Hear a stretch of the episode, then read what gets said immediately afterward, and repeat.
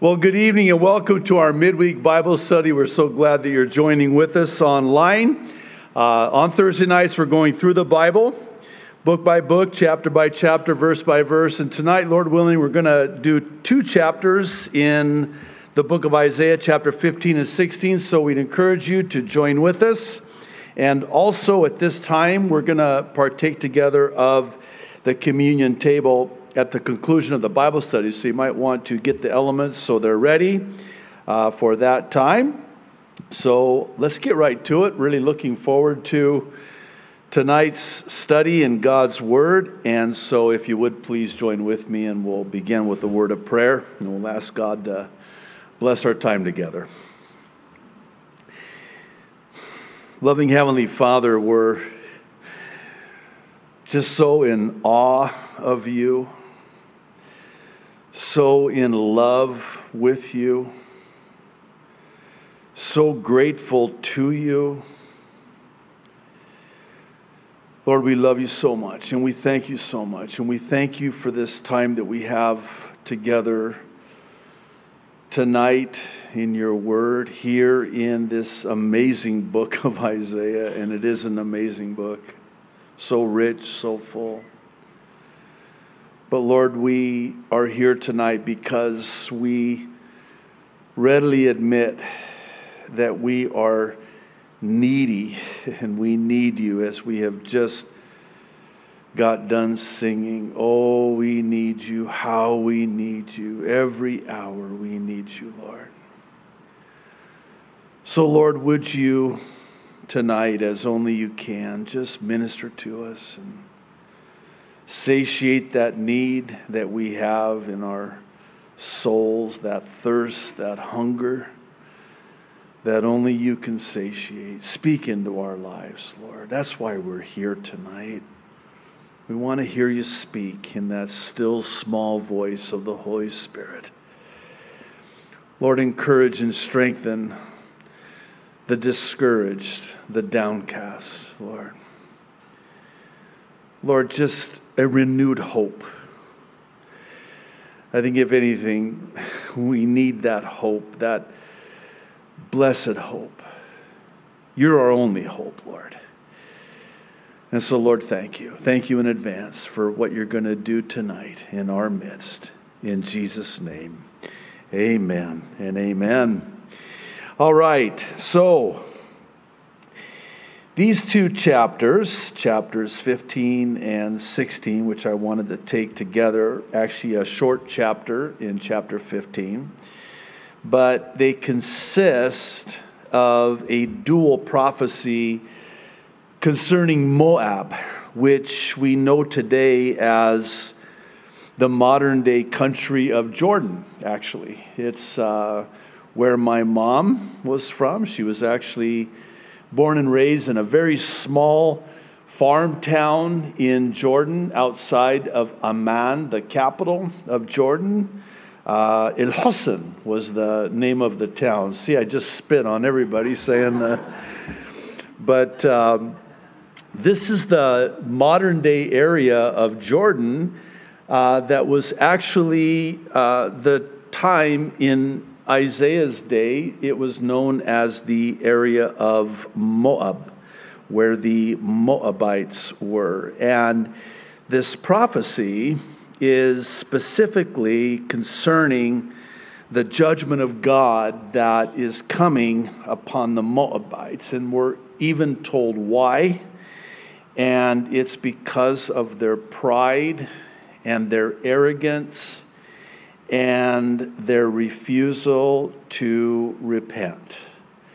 And that's what we're going to see. And as we're about to see pride, and this is really the takeaway pride, as it always is, it will be dealt with vis a vis the heavy hand of God's judgment on those who refuse to humble themselves. God is slow to anger. He gives people time to repent. And as we're going to see here in these two chapters, even invitations that he extends to repent. So let's jump in, verse 1, chapter 15. The burden against Moab. Because in the night, Ar of Moab is laid waste and destroyed. Because in the night, Kir of Moab is laid waste and destroyed. He has gone up to the temple and Dibon to the high places to weep. Moab will wail over Nebo and over Medeba. On all their heads will be baldness. We're not going to go there. So, and every beard cut off. This is actually this was actually the judgment of God.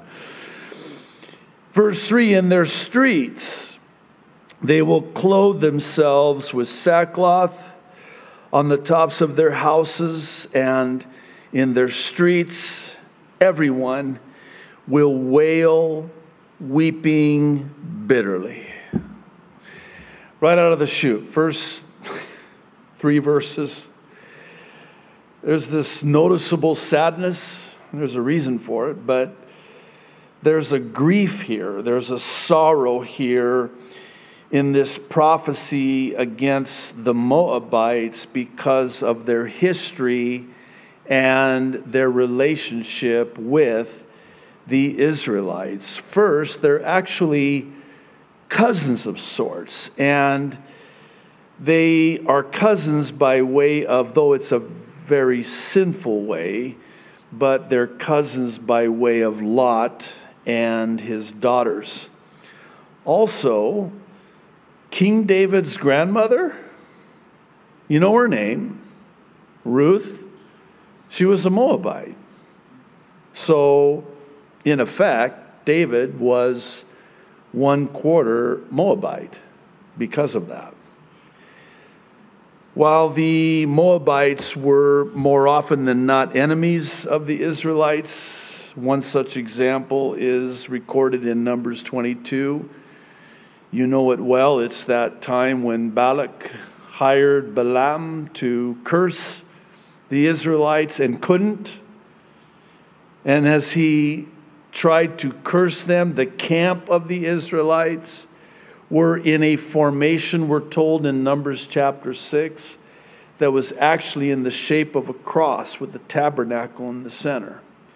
It would be a foreshadow, a type of the cross to come and the Savior to come and the finished work on the cross. And that's why he could not curse them as hard as he tried. As he would open his mouth to pronounce this curse upon them because of this Moabite king, Balak, who was threatened because of their increasing numbers. So they were commanded to camp to the east, to the west, to the north, to the south. Twelve tribes divided into four camps, uh, three tribes per camp for a total of 12.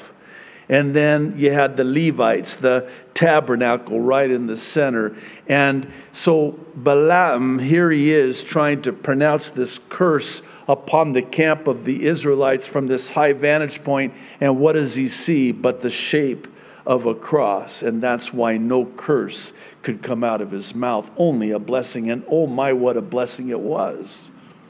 But that was because of the Moabites.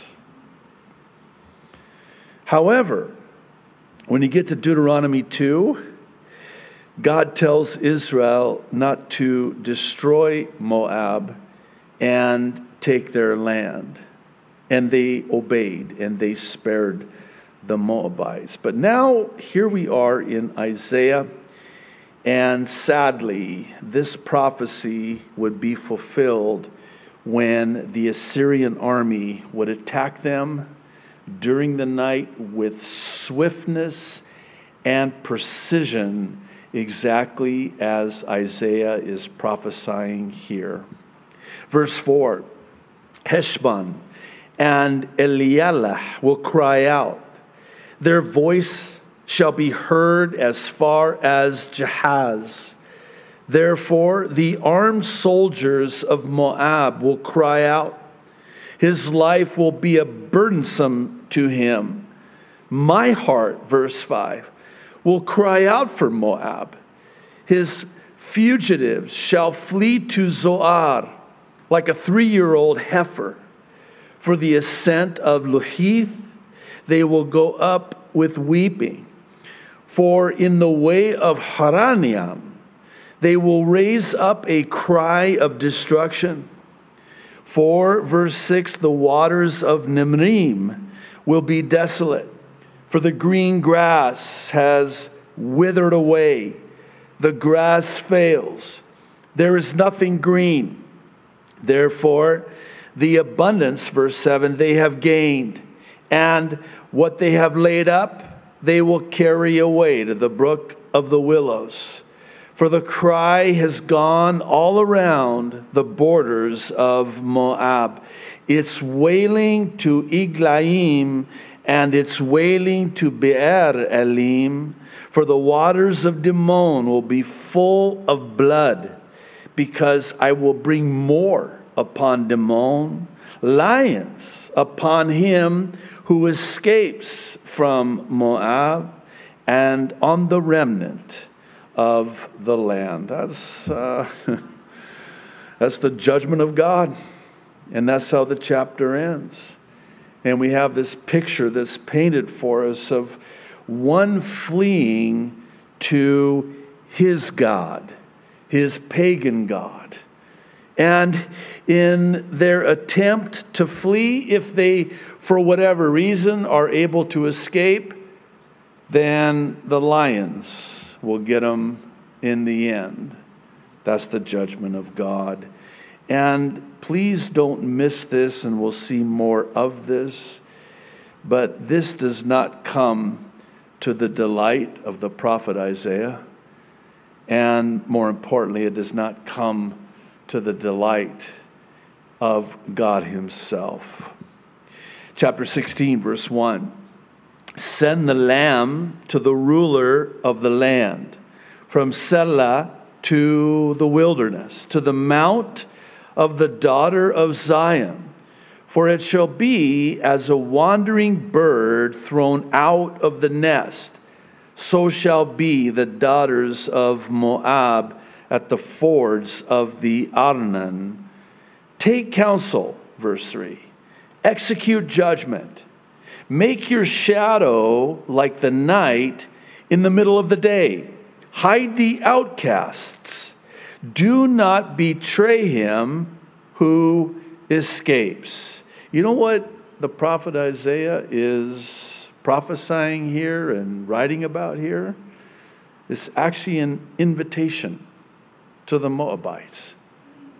It's an invitation to first resume their bringing of this lamb as a tribute to Jerusalem, as they once did, but no longer did, and also to hide the outcasts as a demonstration of their submission, as they once did. But the invitation is rejected. The invitation is not accepted. Before we move on, I think there's something here that we would do well to take heed of, and it has to do with the Lord wanting for us to return, to repent. How many times will God just extend this invitation before it's too late? We're heading in a direction bringing upon ourselves the judgment of God, the discipline of God, the chastisement of God, the correction of God. And God takes no delight in it. Just as we, as parents, take no delight in disciplining our children. You know how we tell them when they're young, this is going to hurt me a lot more than it's going to hurt you? Right, like they believe that. When you're, t- well, if it's going to hurt you more than it's going to hurt me, then why do it? How much more our Heavenly Father? And so he puts up these stop signs for lack of a better illustration, lack of a better way of saying it. And what do we do? We blow through them. He's trying to get our, our attention. He, he doesn't want us to go in that direction that we have set our foot to go. And He has our best interests at heart, but we have chosen a path that leads to our own peril. And God, because He loves us, wants to stop us, wants to redirect us and correct us. And that's what he's doing with the Moabites here. Verse 4. Now, we're going to turn a corner here, so buckle up your seatbelts. This is very interesting beginning in verse 4. Now, let me just kind of fill in a blank here because he's just got done telling them to, uh, you know, to deal with the outcasts. And here it's almost like he flips around and says, verse 4, let my outcasts dwell with you. Wait a minute. Which is it? Let my outcasts dwell with you, O Moab. Be a shelter to them from the face of the spoiler. For the extortioner is at an end, devastation ceases the oppressors are consumed out of the land. In mercy, verse 5, the throne will be established and one will sit on it in truth in the tabernacle of David, judging and seeking justice and hastening righteousness. Okay. Hang in there with me on this one. You got two verses here that all of a sudden now are sort of this shift, seemingly talking about something different than what he's just got done prophesying. And this is what I mean by a dual prophecy. Because, see, it was a specific prophecy concerning Moab at that time with Assyria coming and invading the land and destroying Moab. But now, all of a sudden, we're talking about something yet future. This is a yet future prophecy. And I am personally of the belief that this speaks to the yet future prophecy about the Jews slash outcasts fleeing to this place, Moab, modern day Jordan, more specifically Petra, for the last three and a half years of the seven year tribulation. And this is what Isaiah is prophesying about beginning here in verse 4. He's saying, Let my outcasts dwell with you. O Moab, be a shelter to them. This prophecy is going to be fulfilled and with specificity, it's going to be fulfilled at the midpoint, the three and a half year mark of the seven year tribulation. Jesus himself speaks to this in Matthew 24, beginning in verse 15. He says, Therefore, now he's speaking to the Jews. When you see the abomination of desolation spoken of by Daniel the prophet standing in the holy place. Stop right there. He's referring to Daniel 9:27. What's Daniel 9:27? Very detailed prophecy, very specific prophecy. Here's the gist of the prophecy. We talk about it often in our prophecy updates. So there's going to be the rebuilding of the third temple as part of this seven year peace covenant. Many believe, present company included, that this rebuilding of the third temple will commence sometime at the beginning of the seven year tribulation. It has to be. Because at the midpoint, which Daniel says, at the midpoint, three and a half years, this Antichrist in place of Christ will set himself up in that temple and declare himself to be God. and he will commit this abomination that will cause desolation. And it will be at this point, at this midpoint, the three and a half year mark, when the Jews will realize this is not our Messiah. This is a false Messiah. In fact, this is, I'm getting all choked up here. Pardon me. this is the Antichrist that Daniel spoke of. They know Daniel. They know Daniel 927. And they're going to realize that this is the Antichrist and they're going to flee to this place that God has prepared for them in advance in Jordan, Moab. And we're going to see that here in a moment. So Jesus says, Whoever reads, let him understand. Then, verse 16, let those who are in Judea flee to the mountains. Let him who is on the housetop not go down to take anything out of his house. And let him who is in the field not go back to get his clothes. But woe to those who are pregnant and to those who are nursing babies in those days. And pray that your flight may not be in winter or on the Sabbath. That's interesting because transportation shuts down. Travel is nearly impossible on Shabbat, the Sabbath. Or if it's in the winter, very difficult. What Jesus is saying here is when you see this happen, run. Run. Don't look back. Flee to the mountains, this place that I've prepared for you. For then, verse 21, there will be great tribulation, such as has not been since the beginning of the world until this time, no, nor ever shall be. Revelation chapter 12, verse 6.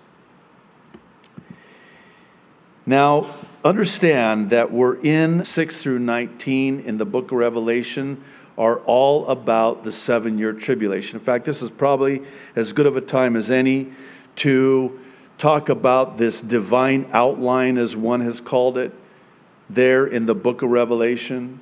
John in chapter 1 is told to write that which he has seen, past, that which is now present, and that which is future. And so the whole book of Revelation is past, present, and future. Past is chapter 1. John was an eyewitness of Jesus Christ crucified, buried, resurrected, and glorified. That's chapter 1. And he wrote in chapter 1, past tense. And then he wrote present, chapters 2 and 3. Seven letters to seven churches. Actually, Lord willing, on Sunday in the prophecy update, we're going to talk about one of those churches. It's actually the church of Smyrna. Very interesting church. Uh, very interesting pastor of that church, by the way. So you've got seven churches that literally existed at the time that the revelation was given to John to write. And not only were these seven letters to these seven churches sent to them then, they have prophetic significance for us now. And so chapters 2 and 3 are present. Everything from chapter 4, verse 1 on is future. I love chapter 4, verse 1. And so do you, right? Because John, at the sound of what is a trumpet, is told to, wait for it, come up here. That's the rapture. That's the rapture. And from chapter 4, verse 1 on, it's all future. Chapter 6 through 19, the seven year tribulation. Chapter 20, the millennium. Chapters 21 and 22, eternity future, the new heavens and the new earth. I mean, beautiful divine outline there in the book of Revelation. And actually, for those of you that have been with us for any length of period of time, you know that this is very significant because the word church is mentioned 19 times in chapters 1 through 3. And when you get to chapter 4, verse 1 on, you don't find the word church anywhere. In chapters 6 through 19, you will not find the word church. Why? Because chapters 6 through 19 deal with the seven year tribulation, and the church is not in the seven year tribulation. I'm sorry if I'm getting snarky, but the church has to be raptured before the seven year tribulation. Okay? All right, yeah. So this is not dealing with the church, it's dealing with Israel. In fact, that's the, and you know this, this rap. We need to put this to music, don't we? Where's Capono? We need to get this to music. The purpose of the tribulation is for the salvation of the Jewish nation. I have not done that in a while, so there you go. Now, this is going to be important here in Revelation 12 6. Because we're told, then the woman, who's that? Israel, fled. Where? Into the wilderness, where she has a place prepared by God that they should feed her there 1,260 days. That's three and a half years. This is Petra in Jordan. By the way, for those of you that were with us in our study through Job, it is believed that Job actually lived in this magnificent rock city known as Petra. 1997, my wife and I were able to visit Petra. My family's there. My cousin took us there to Petra. And it was, this was BC, not before Christ, it was before children because we could travel then.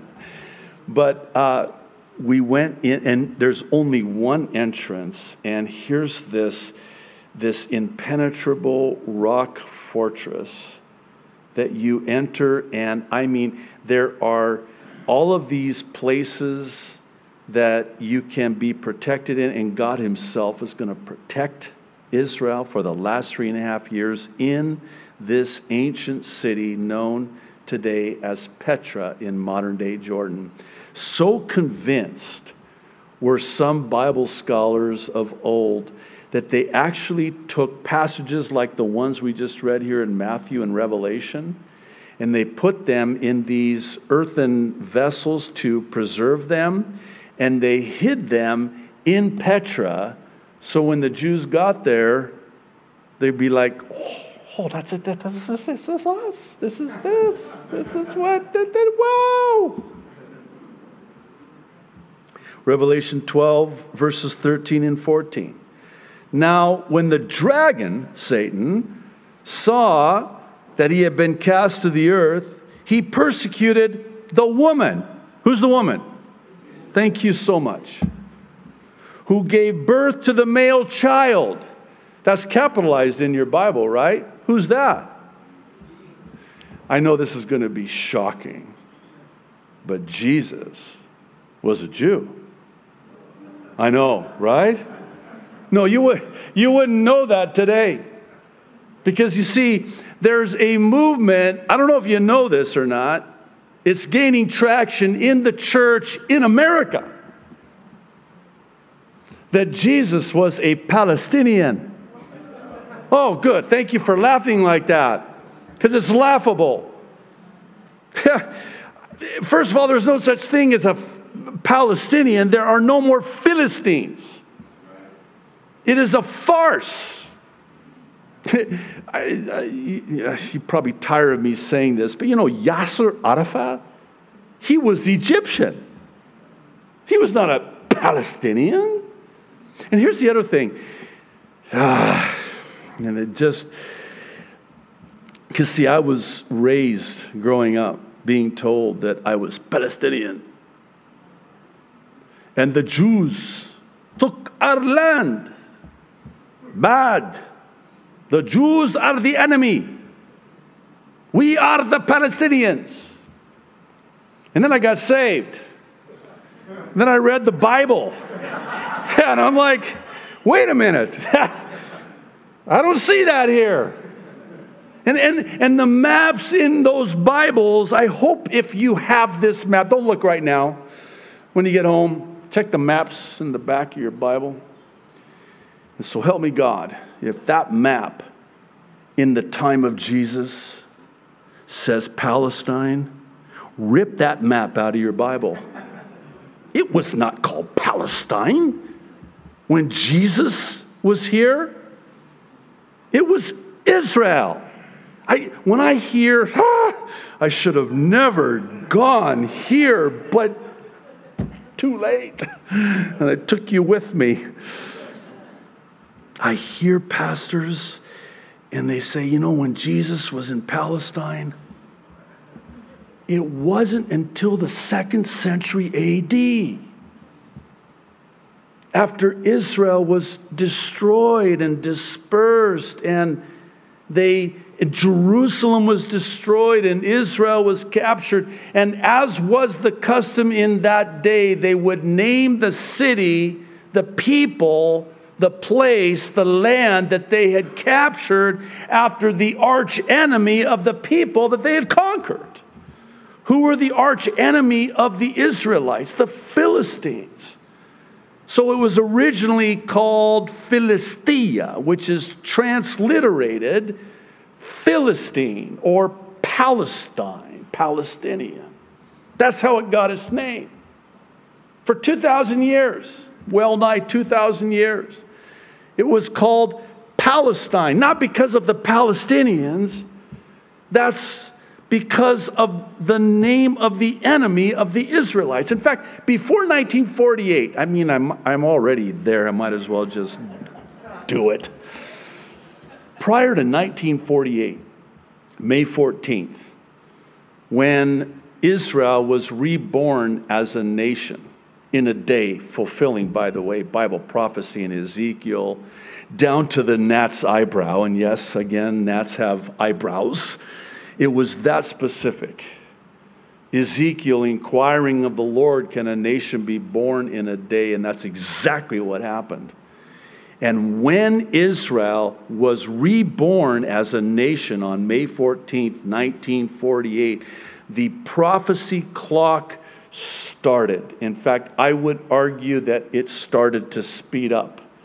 And then when you get to 1967 and the miraculous Six Day War, when Israel recaptured their eternal capital of Jerusalem, that's when it really started to speed up. And that was a major fulfillment of Bible prophecy that set in motion that final generation that would be alive at the coming and the return of the Son of Man. So, uh, the Jews in that time, prior to 1948, do you know they were called Palestinians? How about that? So the Arabs were also called Palestinians prior to 1948.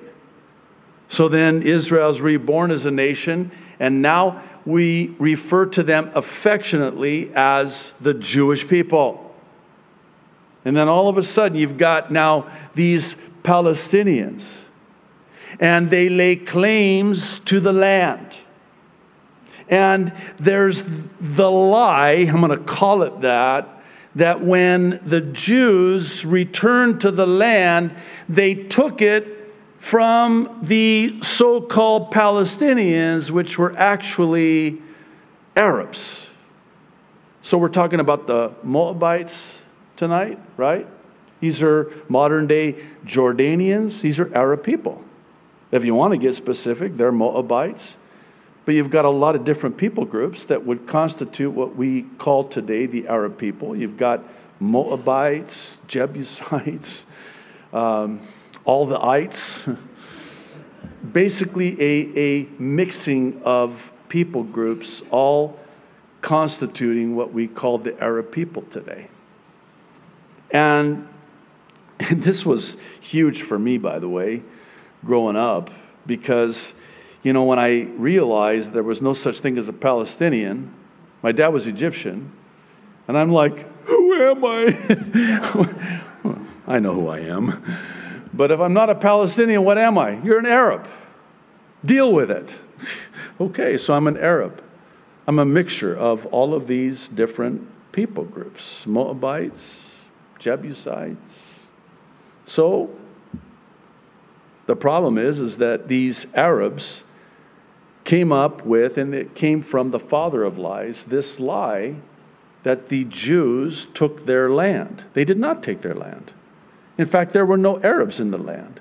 And the Arabs that were there, the landowners, the Jews bought their land for an exorbitant amount of money. And it was swampland. You know what they did? They started planting trees and they turned those malaria infested swamp land that they bought for exorbitant prices into these lush, and that fulfilled another prophecy in Ezekiel. I mean, the land flowing with milk and honey. And you go to Israel today, ah, I'm starting to wax sentimental here. Last time we were in Israel, I really had a sense that it would be the last time we would be in Israel. I had no idea what was coming. Well, let's move on. So the dragon, Satan, sees that he had been cast to the earth. He persecuted the woman Israel who gave birth to the male child, Jesus.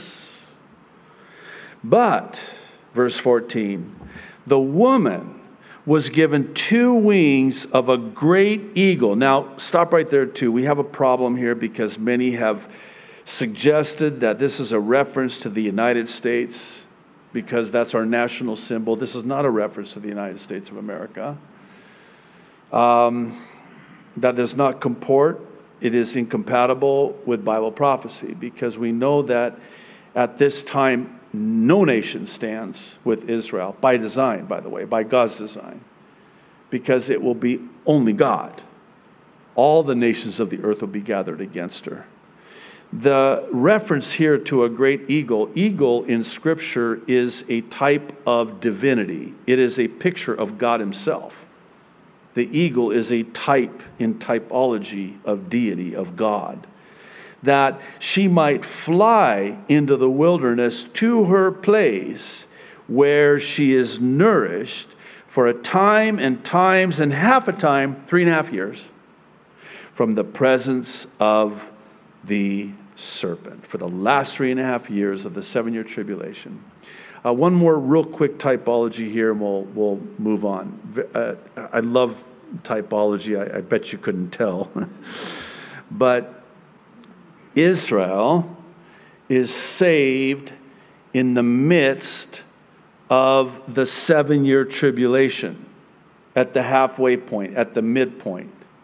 In the midst of the seven year tribulation, the Jewish nation comes to salvation they flee for the last three and a half years to Petra, Jordan, where God Himself will take care of them until that time is complete and the second coming when they call upon Him,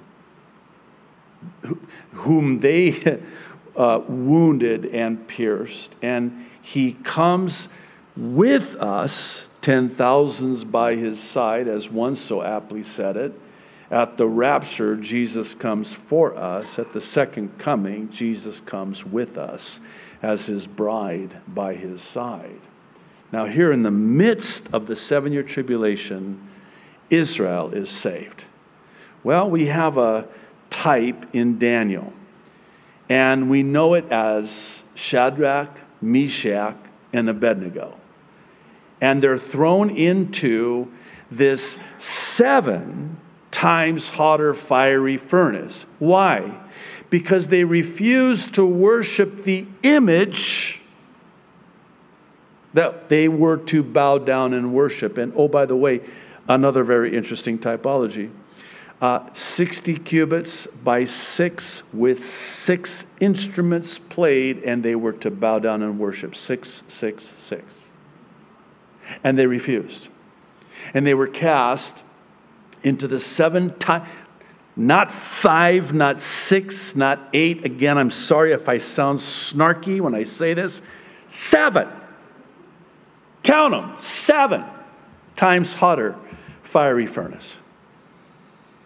They're in the midst of the seven times hotter fiery furnace. And what happens? They get saved.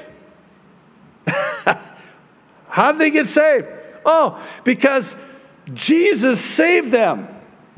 That's Jesus in the furnace in the midst of the seven year tribulation. It's kind of humorous. I, I, love it. I don't want to, uh, you know, take it too far, which I always do, but um, it's so humorous. It's because, you know, here's, you know, Nebuchadnezzar going, um, didn't we throw three guys in there? Yeah. I see four, and one looks like the Son of God. And then he says, Get out. If I'm Shadrach, Meshach, and Abednego, I'm like, No, we're good. I'm fine, right? You threw me in here in the first place. What, what do you mean, come out now? They're saved in the midst of the seven times hotter fiery furnace, a picture of Israel who will be saved in the midst of the seven year tribulation. Question Where's Daniel? Oh, he's not there. Where is he? Oh, before the seven times hotter fiery furnace, Daniel is taken up, exalted to a high position pre furnace. Thank you for laughing. Daniel's a picture of the church. We've talked many times about the typology, replete throughout the Old Testament. You have this typology of the rapture. The rapture's in the Old Testament, where you have a picture, a type of the church taken out before the tribulation. And that's just one of actually many and time doesn't permit, though I would love nothing more than to go over all of them. Verse 6 We have heard, here it is now, of the pride of Moab. he is very proud. What are they so proud of? Oh, their haughtiness. Wait, what? They're proud of their pride. Listen, I, I could be rightfully accused of being very proud of my humility and even humble about my pride. But proud of your pride? That's pretty proud. That's pride. You're very proud of his haughtiness and his pride and his wrath but his lies shall not be so. Well, this is, again is the the takeaway I believe from this tonight as it applies to us. this is why. This is the why behind the what. This prophecy against Moab. It's because of their pride. We also see this same prophecy in the book of Jeremiah, chapter 48, beginning in verse 29. We have heard of Moab's pride. How great is her arrogance, of her insolence, her pride, her conceit, and the haughtiness of her heart. I know her insolence but it is futile, declares the Lord, and her boasts accomplish nothing. You know what's interesting about Moab? At this time, they really had nothing to be proud of. They were just a small, really powerless, you know, Babylon, the Assyrians. Yeah, they could probably boast in their pride and be proud of their pride. But Moab, these were nobodies. Which goes to tell you, and I think, again, there's a lesson here for us. And it has to do with Pride is so insidious, and it doesn't matter, little or small. Pride can set in, and we can find ourselves like Moab here in all of our arrogance. Verse 7 Therefore, Moab shall wail for Moab, everyone shall wail for the foundations of Kir Hareseth you shall mourn. Surely they are stricken.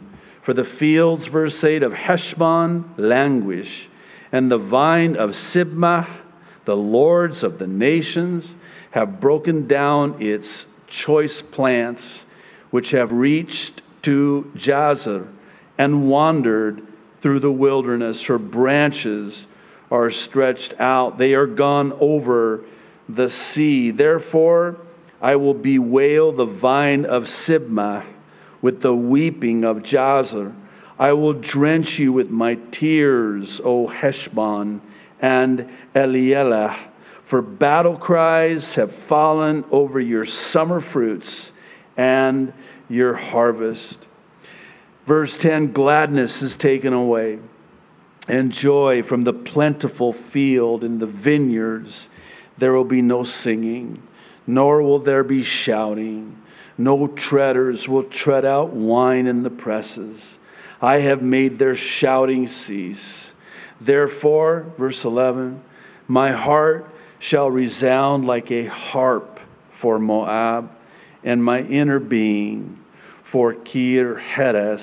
And it shall come to pass when it is seen that Moab is weary on the high place, that he will come. I want you to pay particular attention to this.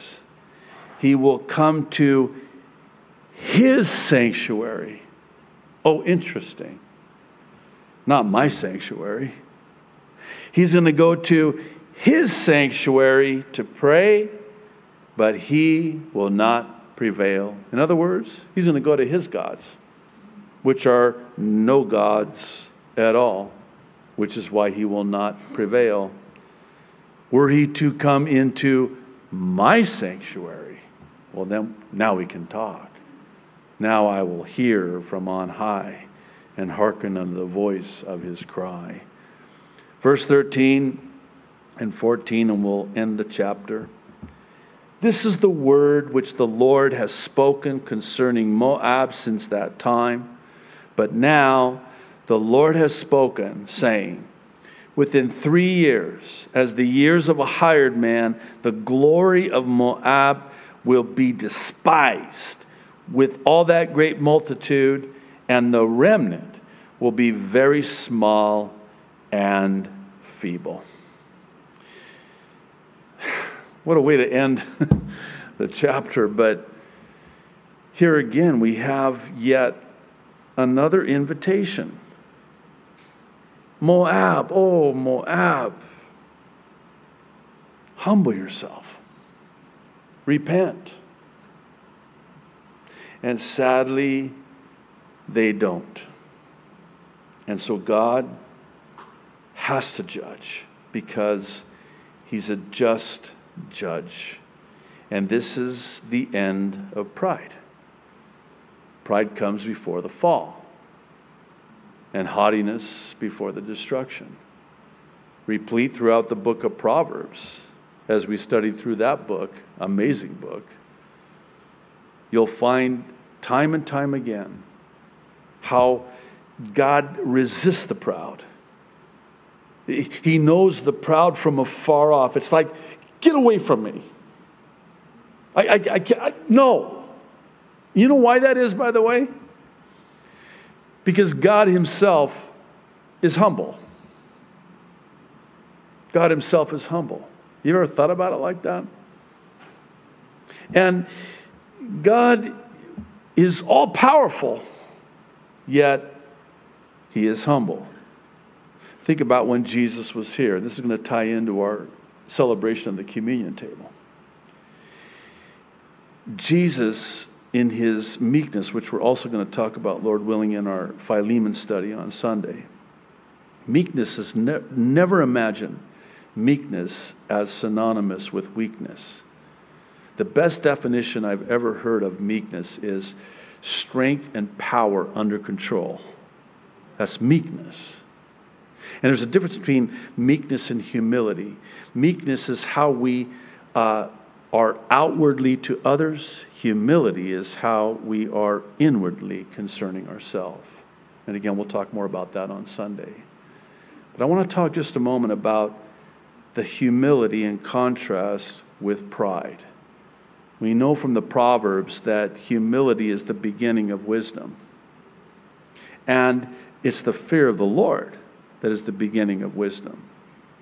But when you read those passages, not just in Proverbs, but throughout Scripture, particularly when you get to James, and you read about pride, it should make the hair on the back of our necks stand on end. It should get our attention.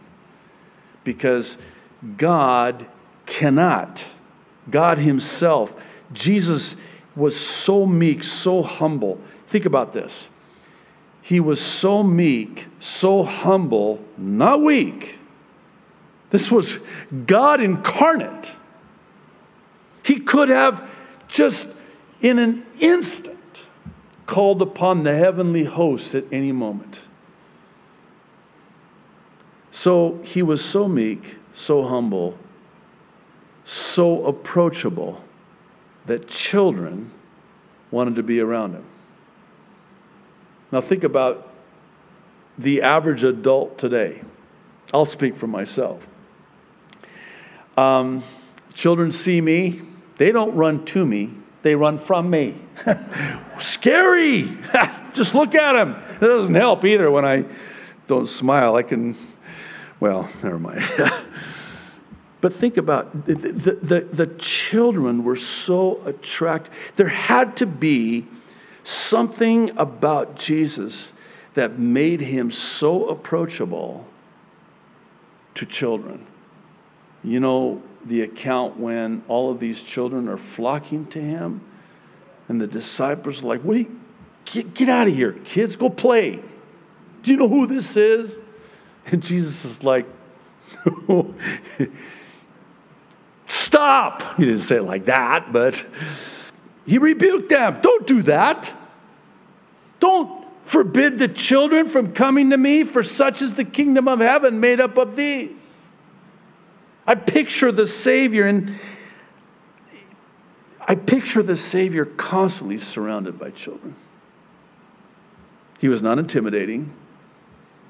There was nothing in his countenance, in his disposition, in his demeanor whatsoever that would have been of any threat to a little child. That's meekness. That's humility. And I'll add that's love. I would imagine that Jesus was so loving. And you just wanted to be around him. And there was nothing threatening about him. And isn't this true when it comes to humility? Humility is so attractive. By the way, I reluctantly reference movies, but uh, or even sporting events for that matter. But isn't it true that this is what attracts us to the underdog? It's humility. Pride is repulsive, and humility is attractive. And it's with this that I would like for us to partake together of the Lord's table. I think it's fitting. I think it's a word fitly spoken because Jesus, at this Last Supper, as we affectionately refer to it in the celebration of the Passover, he knows he's about to go to the cross, and he knows this will be the last time that he breaks bread with and celebrates the Passover with his disciples. And so we read in verse 14, Luke 22, when the hour had come, he sat down, and the twelve apostles with him. And he said to them, With fervent desire, I have desired to eat this Passover with you before I suffer. For I say to you, I will no longer eat of it until it is fulfilled in the kingdom of God. Then he took the cup, gave thanks, and said, Take this and divide it among yourselves, for I say to you, now this is the second time, I will not drink of the fruit of the vine until the kingdom of God comes. And he took bread, gave thanks, and broke it. Hang on to that. And gave it to them, saying, This is my body, which is given for you. Do this in remembrance of me. If you'll take the packaging and just peel back the top part, and you'll have the bread there, just hold on to it for a moment. It's a symbol of the body of Jesus Christ that was broken. And the significance really is the beauty of brokenness, as one called it. You know, in the Bible, the brokenness always precedes the blessing. I think of Jacob. This was an interesting man, very strong willed. I mean, if you really think about it, he wrestled with the Lord all night long. I remember in high school, I took wrestling, I lasted 28 seconds. I'm tapping out. this is not my cup of tea.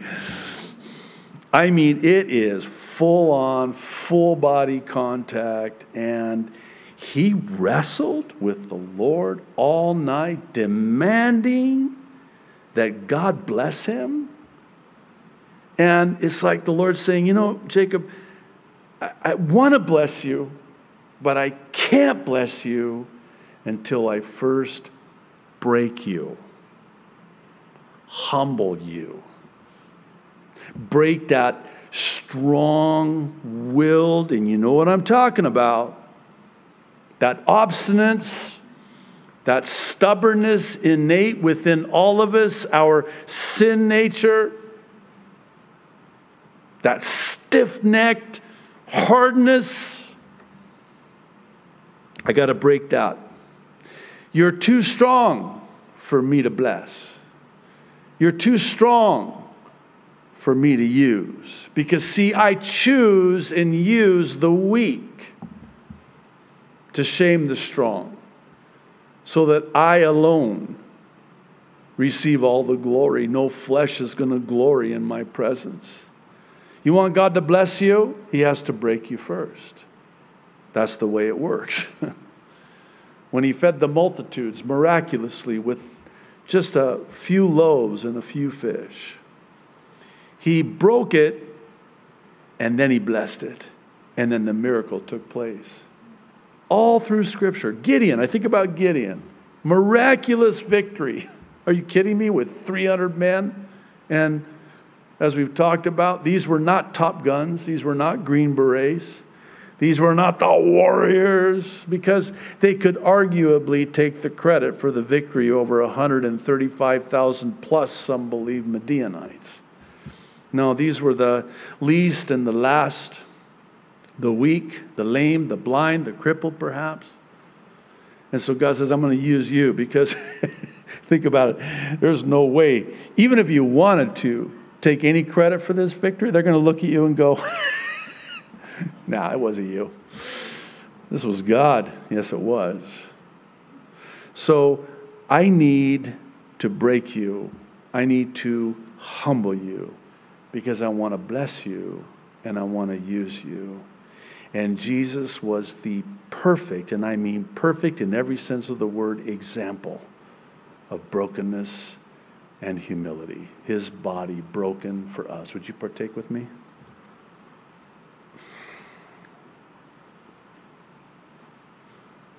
Thank you, Lord.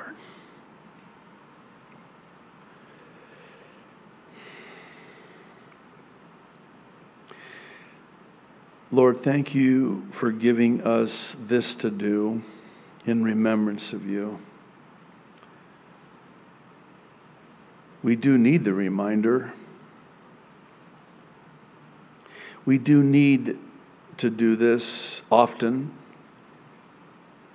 because we do forget all that you've done for us, the price that you paid for us, your love for us, your willingness to lay down your life for us. No greater love has any man that he would lay down his life for his friend. Your body broken and your blood shed. And Lord, we do remember and we thank you. Thank you, Lord. Likewise, he, speaking of Jesus, also took the cup after supper, saying, This cup is the new covenant in my blood, which is shed for you. So if you'll take the rest of the packaging and peel it back and again hold on to it for a moment. These are symbols that we hold in our hands, and I don't think you can overstate the importance of what this represents. It represents the blood of Jesus Christ that was shed in our stead for the remission of all of our sin. Keyword all. His blood was shed as the payment for all of our sin. And he paid in full, and it is finished. It's finished, it's paid all of our sin, all sin past, all sin present, and all sin even yet future. That's the power in the blood. There is no remission of sin without the shedding of blood. And Jesus shed his blood in our stead. And that's what we're celebrating tonight in remembrance of Him, that our sins are paid for. All of our sins. Yeah, but Pastor, you don't know about what I've done. Jesus does. Yeah, but I don't know if I can be forgiven for that. Oh, really? Are you saying that the blood of Jesus is insufficient? inadequate? When on the cross Jesus said, It is finished, was there a punctuation mark like a comma or a semicolon? It is finished, except for you. No. Does that make any sense? I, am sorry to be silly, but I think you get the point, right? There is no sin that he cannot forgive save one. And you know what it is? It's called the unforgivable sin. Just the fact that you would ask, Have I committed the unforgivable sin? I can assure you, because you asked, you haven't. You know why? Because the unforgivable sin is the rejection of Jesus Christ, and in so doing, the blasphemy of the Holy Spirit. That's unforgivable. Rejecting this offer that is made by Jesus to us, this gift that he paid for in full, rejecting it, that's unforgivable. That's the only sin that's unforgivable. Every sin is forgivable be- because of the blood of Jesus Christ. Would you partake with me? And then please stand. We'll have the worship team come up, close us in song. Ah, I love communion. I love what it represents. I love the much needed reminder. You know, as simple as this may sound, I know this might be an oversimplification, but it's a reminder that we're saved. Let that sink in. You know what that means? That means this is as bad as it gets for us. You've heard it said, doubtless, that for the believer, this is the most hell we'll ever know. And for the non believers, sadly and conversely, this is the most heaven they will ever know. And that is sad. Do you know that your eternal life began the day that you were born again? Your eternal life began on that day when you were saved. And we have eternity to look forward to. I, this is the last thing, because I haven't had any last things yet. So, last thing. I want you to think this through with me, because this is really important, especially in this day in which we are living.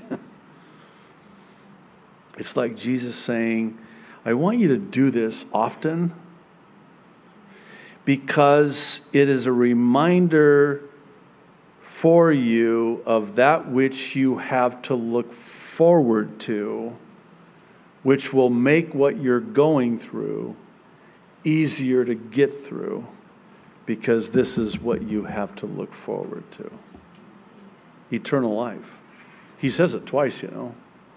You know, uh, the next time we do this, it's going to be in my kingdom. Wrap your mind around that. First of all, there's food in heaven. That alone, right there, is Praise the Lord, man. no calories, no cholesterol, no fat, no nothing. but just wrap your mind around how we will be sitting, breaking bread, eating at the wedding feast of the Lamb with Jesus the Christ. And this, what we did tonight, will find its ultimate fulfillment. And what, what was your problem again? No, right? Because is not the enemy really good about getting us to focus on, man, it's getting really bad? It's like the Lord's up here, hello. This isn't how it ends. I'm coming to get you. If it were not so, I would not have told you. I would, I would have told you. I go to prepare a place for you. That where I am, there you will be also. And man, we're gonna we're gonna do this together. We're gonna eat together in my kingdom. Oh, thank you, Lord. Father in heaven, we thank you so much. It's impossible to thank you enough, Lord, and we're going to have all eternity to thank you, to praise you, to worship you, and we can't wait. We eagerly await to, fervently desire to do what we did tonight with you in your kingdom. Lord, come quickly. In Jesus' name. Amen.